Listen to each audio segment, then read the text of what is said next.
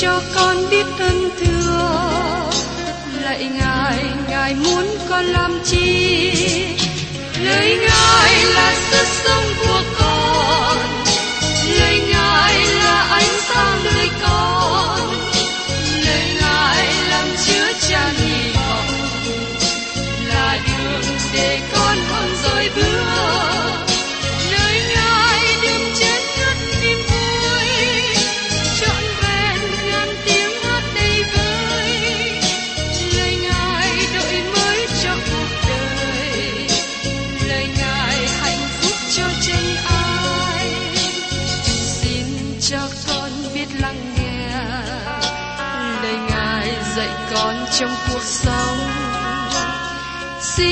cho con biết lắng nghe.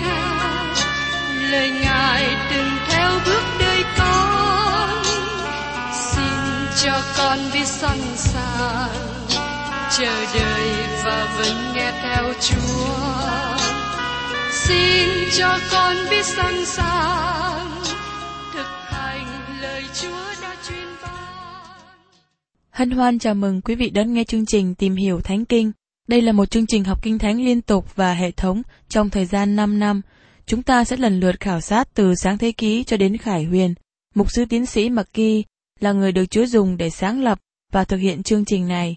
Ông tin rằng lời của Đức Chúa Trời có khả năng đáp ứng mọi nhu cầu cho tất cả mọi người trên thế giới, không phân biệt chủng tộc, văn hóa, trình độ tuổi tác hay phái tính. Ước mong quý vị theo dõi liên tục và giới thiệu cho thân nhân bạn hữu cùng đón nghe. Kính chào quý vị và các bạn. Cảm ơn các bạn đã đồng hành với tôi trong chương trình Tìm hiểu Thánh Kinh. Và hôm nay chúng ta tiếp tục ở trong sách Timothy thứ nhì đoạn 3. Trong đoạn này, Phaolô cảnh giác chúng ta về sự bội đạo mà nó sẽ đến trong những ngày sau rốt. Phaolô cho chúng ta biết cách đối đầu với sự bội đạo, đó là nhờ lời của Đức Chúa Trời. Và do đó, đoạn này rất quan trọng và có nhiều ý nghĩa cho chúng ta. Trước nhất, mời quý vị cùng xem trong Timothée thứ nhì, đoạn 3 câu 1. Hãy biết rằng trong ngày sau rốt sẽ có nhiều thời kỳ khó khăn. Phaolô muốn nói cho Timothée một điều rất quan trọng. Ông nói đến những gì xảy đến cho hội thánh. Đây không phải là một tương lai tươi sáng. Cụm từ những ngày sau rốt hay ngày sau cùng được dùng nhiều lần trong Kinh Thánh Tân ước. Nói đến những ngày sau rốt, tiếp theo thời điểm mà hội thánh được cất lên. Những ngày sau rốt của hội thánh không giống với những ngày sau rốt của quốc gia Israel mà nó được đề cập nhiều lần trong cựu ước.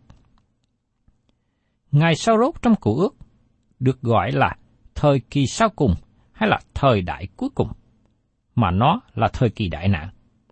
Nó là một sự khác biệt lớn về những ngày sau rốt của hội thánh mà nó tiếp đến theo sau lúc hội thánh được cất lên.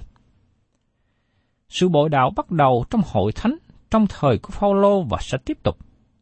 Phaolô cảnh giác các trưởng lão hội thánh Epheso về những người lãnh đạo giả sẽ đi vào trong hội thánh sau khi Phaolô ra đi.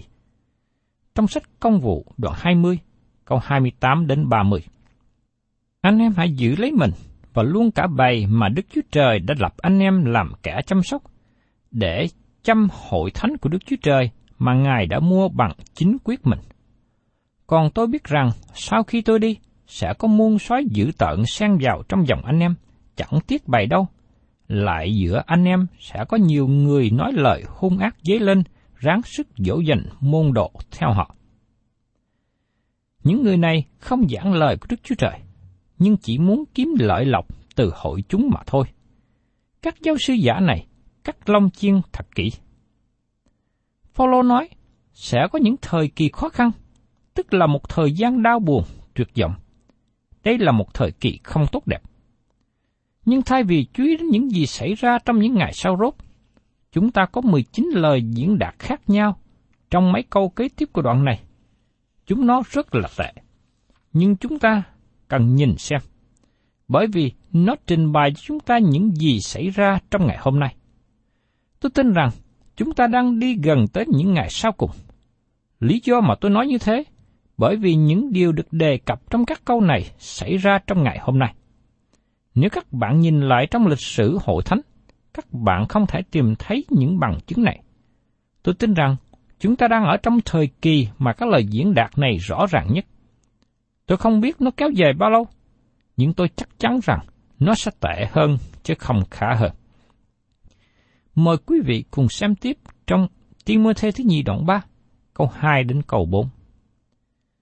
Vì người ta đều tư kỷ, tham tiền, khoe khoang, sắc sược, hay nói xấu, nghịch cha mẹ, bội bạc, không tin kính, vô tình, khó hòa thuận, hay phao vu, không tiết độ, giữ tận thù người lành, lừa thầy phán bạn, hay nóng giận, lên mình kiêu ngạo, ưa thích sự vui chơi hơn là yêu mến Đức Chúa Trời. Có 19 từ ngữ hay là cụm từ dùng để diễn đạt những ngày sau rốt. Thứ nhất, tư kỷ là họ chỉ chủ yếu với chính mình, lo cho chính mình. Đây là một bằng chứng rõ ràng trong xã hội hiện nay của chúng ta. Tôi đọc một tờ báo trong thời gian gần đây và thấy rằng các phóng viên ca tụng một số người cầm quyền, một số tài tử này ca tụng tài tử khác, rồi mong người kia ca tụng lại mình. Họ chỉ nghĩ đến những điều về chính mình. Tôi cũng nhận thấy trong hội thánh, họ chỉ lo tân bốc lẫn nhau, hơn là lo giảng tin lành. Họ nói nhiều về chính mình, hơn là nói về con người là tội nhân và cần đấng cứu thế, cần sự cứu rỗi. Tư kỷ là một đặc tính hiện thời trong xã hội của chúng ta, và tình trạng này càng ngày càng tệ hơn. Thứ hai, tham lam, tức là yêu mến tiền bạc.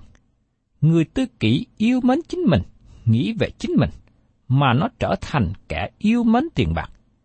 Bản tánh cũ thích có nhiều tiền bạc. Các bạn nhớ điều Phaolô khuyến cáo trong Timôthê thứ nhất đoạn 6 câu 10. Sự tham mê tiền bạc là cội rễ mọi điều ác. Chính tiền bạc không phải là điều tệ. Vấn đề trở ngại là thái độ của chúng ta với tiền bạc. Sự tham lam không phải chỉ tỏ bài trong việc ham muốn làm giàu, nhưng tỏ bài sự sử dụng tiền bạc một cách ích kỷ nữa. Thứ ba, khoe khoang. Hay còn gọi là lên mình. Đôi lúc khi các bạn có thể nhận thấy một người khoe khoang lên mình, bởi nhìn xem tướng đi của họ. Người ấy đi cách vênh vang, phách lối, giống như chim kênh kênh. Thứ tư, sắc sược. Có nghĩa là ngạo mạn. Người này chẳng những cho mình hơn người khác, nhưng còn khinh chê những người thấp kém hơn mình. Thứ năm, nói xấu. Hay còn gọi là người diễu cợt, nói móc, nói châm biếm. Người này tối ngày đi thải lai chuyện xấu của người khác. Thứ sáu, bội nghịch với cha mẹ. Con cái không vâng lời cha mẹ, chúng nó chỉ muốn đi theo con đường sai lệch riêng. Quý vị thấy rằng, hàng ngàn thiếu niên nam nữ chống nghịch với cha mẹ, và có nhiều đứa bỏ nhà ra đi trong khi còn ở tuổi vị thành niên. Thứ bảy, bội bạc, tức là không biết nhớ ơn nghĩa. Người nhận được sự đối xử tốt của người khác, nhưng sau đó không nhớ ơn không biết cảm ơn, cũng như người nhận được sự ban cho từ Đức Chúa Trời mà không biết cảm tạ Ngài. Thứ tám, không tin kính. Họ bày tỏ sự chống nghịch với Đức Chúa Trời trong lời nói và trong lối sống. Thứ chín, vô tình. Có nghĩa là bỏ đi qua những mối quan hệ đúng đắn. Chẳng hạn, có người bỏ đi mối quan hệ nam nữ trong vợ chồng.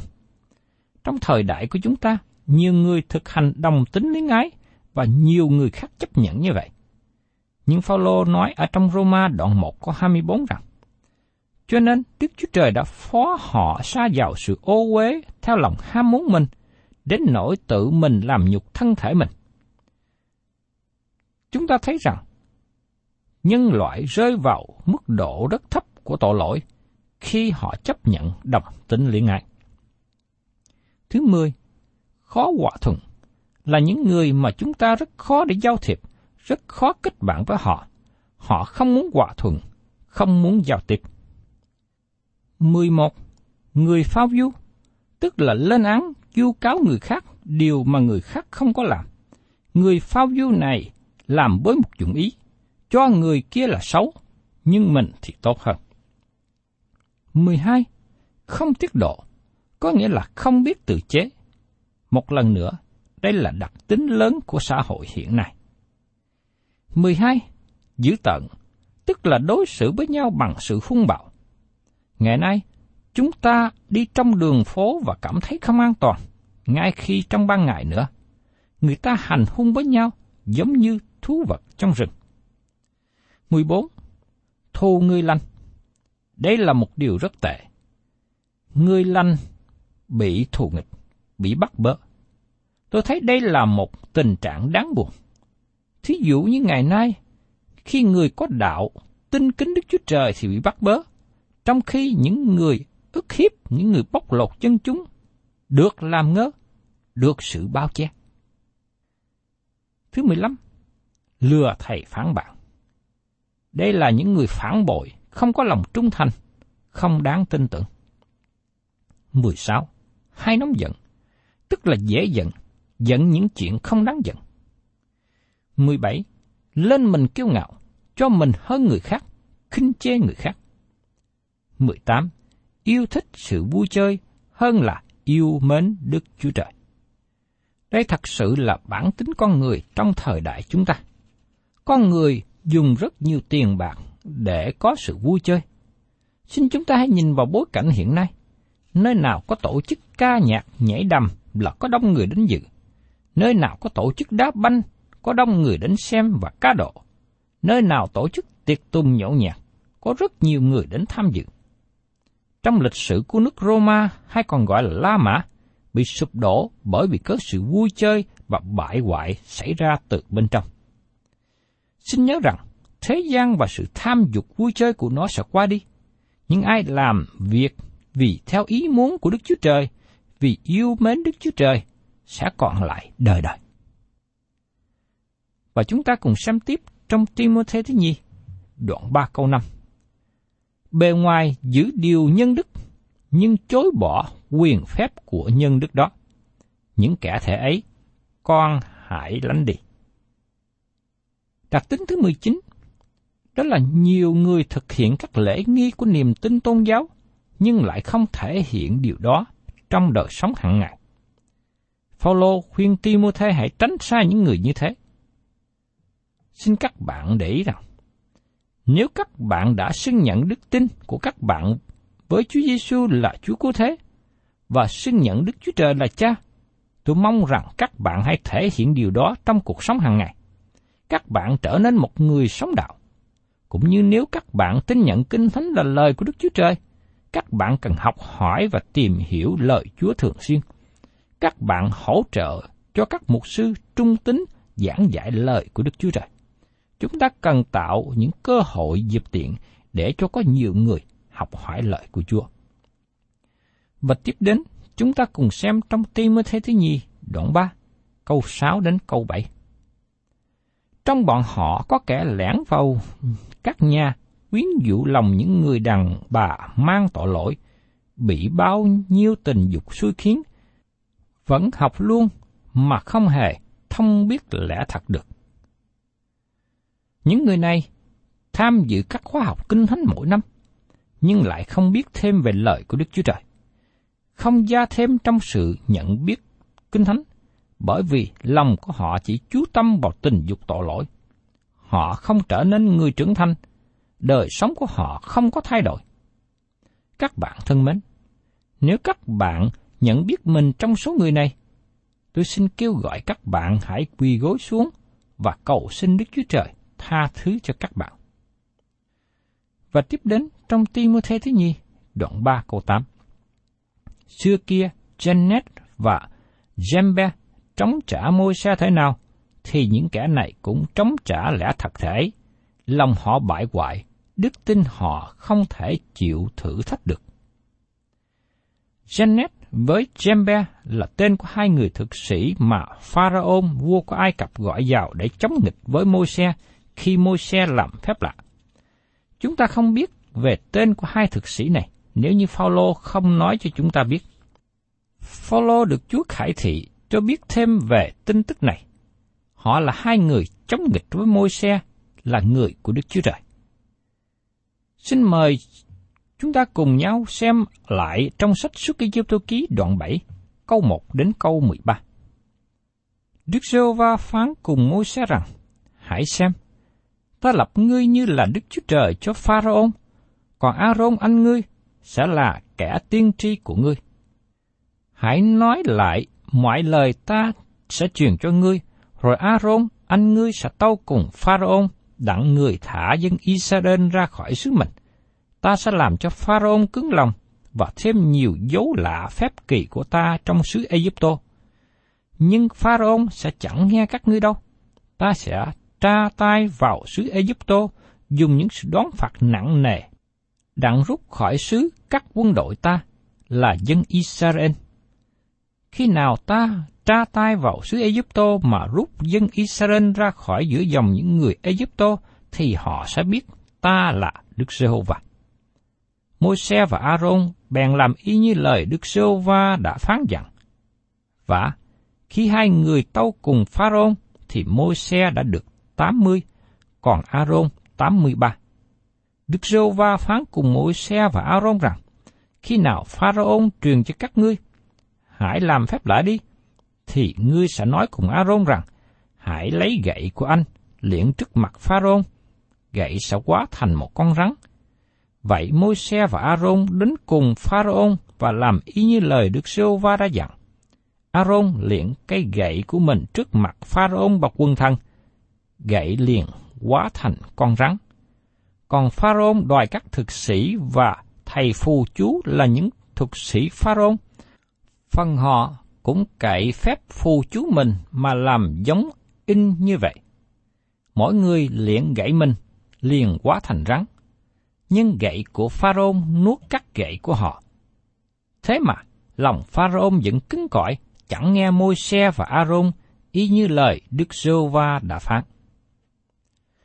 Thưa các bạn, câu chuyện trong suốt Egypto ký cho chúng ta thấy quyền lực của Satan, nó có nhiều quyền năng nhưng Đức Chúa Trời đặt một giới hạn cho nó.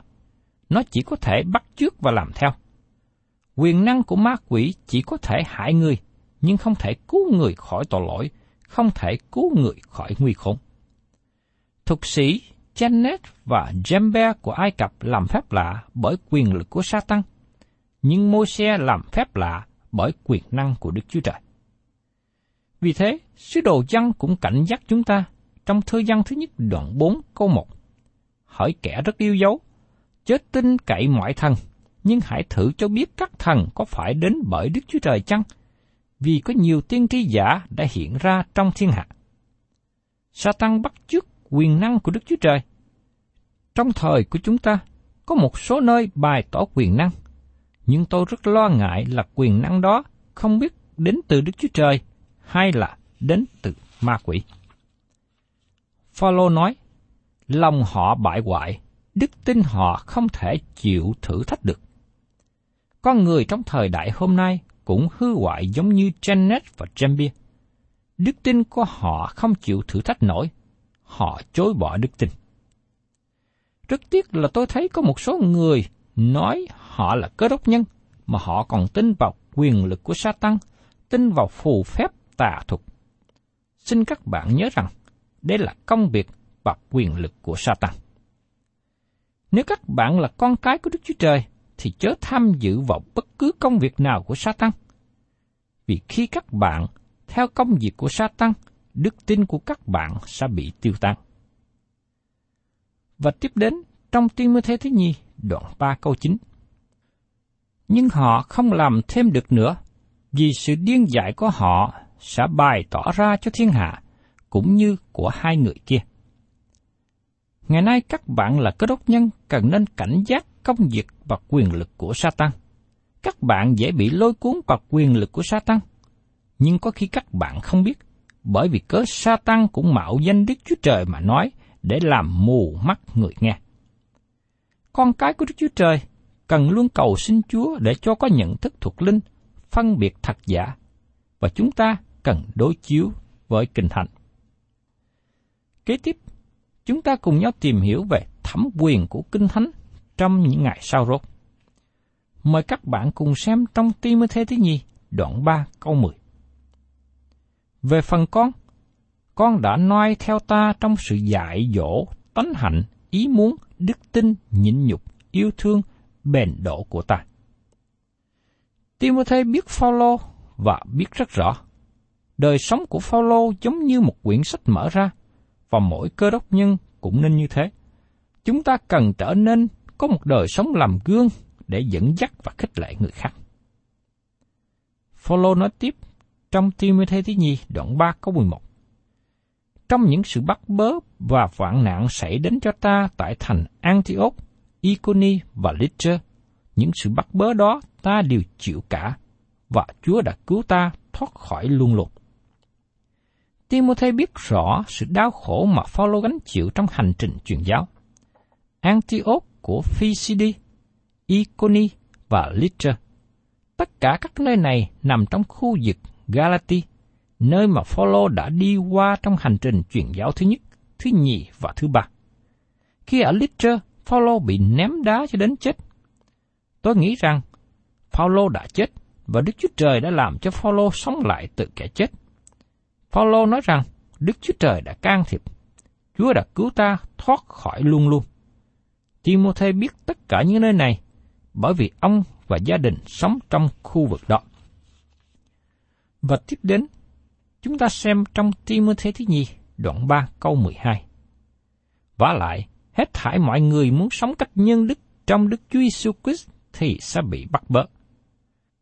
Tôi tin rằng chúng ta bắt đầu đi vào thời kỳ mà nó phải trả một giá để trở thành cơ đốc nhân. Cơ đốc nhân thật sự bị bắt bớ về niềm tin và sự sống đạo. Cơ đốc nhân không được sự ưa chuộng nữa. Chúng ta thấy rằng cơ đốc nhân thường đối diện với sự bắt bớ khi sống thể hiện niềm tin của mình. Người thân trong gia đình gây khó khăn những người tin Chúa. Chánh quyền bắt bớ những người có đạo. Báo chí không hề đề cập về những vấn đề liên hệ đến niềm tin. Cơ đốc nhân trả một giá để thể hiện đức tin của mình, để sống gìn giữ đức tin của mình trong bước đường theo Chúa. Cầu xin Đức Chúa Trời giúp đỡ cho quý vị để có đủ ơn sức mà chịu đựng những sự khó khăn bắt bớ này. Và tiếp đến, chúng ta cùng xem trong Timothy thứ nhì, đoạn 3, câu 13. Nhưng những người hung ác, kẻ giả mạo, thì càng chìm đắm luôn trong điều dữ, làm lầm lạc kẻ ác mà cũng lầm lạc chính mình nữa. Đây là một điều rất tệ mà chúng ta thấy xảy ra trong thời kỳ bội đạo. Kẻ hung ác lừa dối người khác, nhưng chính người đó cũng rơi vào con đường lầm lạc. Giống như hình ảnh chúng ta thấy rằng, người mù dẫn dắt người mù, thì cả hai đều rơi xuống hố. Chúng ta cần phải cảnh tỉnh, cảnh giác để khi nghe một người nào nói một điều gì, chúng ta cần xem xét rằng lời nói người đó, sự hướng dẫn của người đó, đường lối của người đó có đúng với kinh thánh hay không. Nếu không, chúng ta cần phải tránh. Đó là hình ảnh của những ngày sau rốt trước khi hội thánh được cất lên. Và con cái của Đức Chúa Trời cần làm gì trong những ngày như thế? Chúng ta là con cái của Đức Chúa Trời chúng ta cần phải nhờ cậy vào lời của Đức Chúa Trời. Nhờ lời của Đức Chúa Trời để soi sáng chúng ta biết điều đúng và điều sai. Nhờ lời của Đức Chúa Trời mới khích lệ lòng tin của chúng ta, biết những điều phải để nắm chắc, để tin cậy, và sẵn sàng khước từ đi những điều giả dối. Cầu xin Chúa ban cho quý ông bạn chị em, cũng như chính tôi, luôn có những nhận thức thuộc linh, có sự sáng suốt để biết những điều phải để làm theo. Hầu cho gìn giữ đời sống đức tin của mình khỏi sự lầm lạc. Thân chào tạm biệt quý vị và xin hẹn tái ngộ cùng quý vị trong chương trình tìm hiểu Thánh Kinh kỳ sau.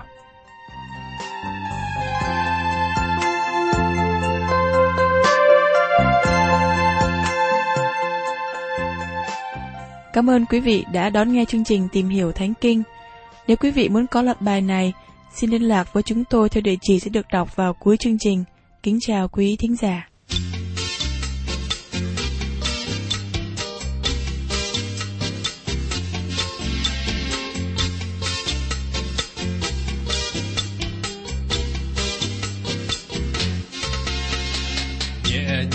Thầy bước theo chân Giêsu ngày đêm bước bước đi vững an. Hằng nói theo, dấu chân ngài chăm chú. Đồng bước đi bước đi xuống đàng. Đi từng bước bước bước đi. Theo Giêsu tôi bằng sương. Đêm ngày bước bước bước đi. Theo gót Giêsu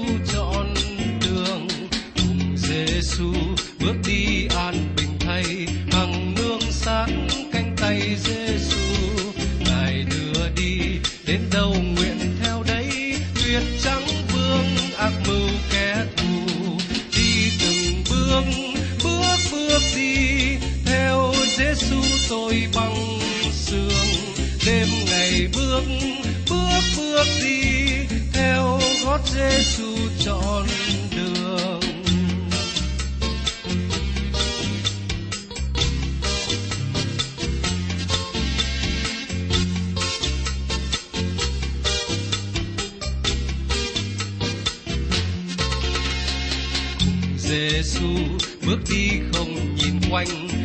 giây phút quyết vui bước theo, vượt đồi cao. Dấu thân này không cánh, từng bước tôi cứ thong thả trèo.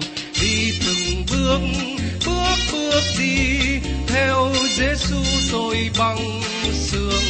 Đêm ngày bước bước bước đi, theo gót Giêsu trọn đường nguyện gần hơn với Giêsu ngài ơi. Ngày đêm bước bước đi vững an, nhìn chăm chăm dấu chân ngài đi tới. Đồng bước đi bước đi xuống đàng, đi từng bước bước bước đi. Theo Giêsu tôi bằng sương đêm ngày bước bước bước đi. Theo gót Giêsu tròn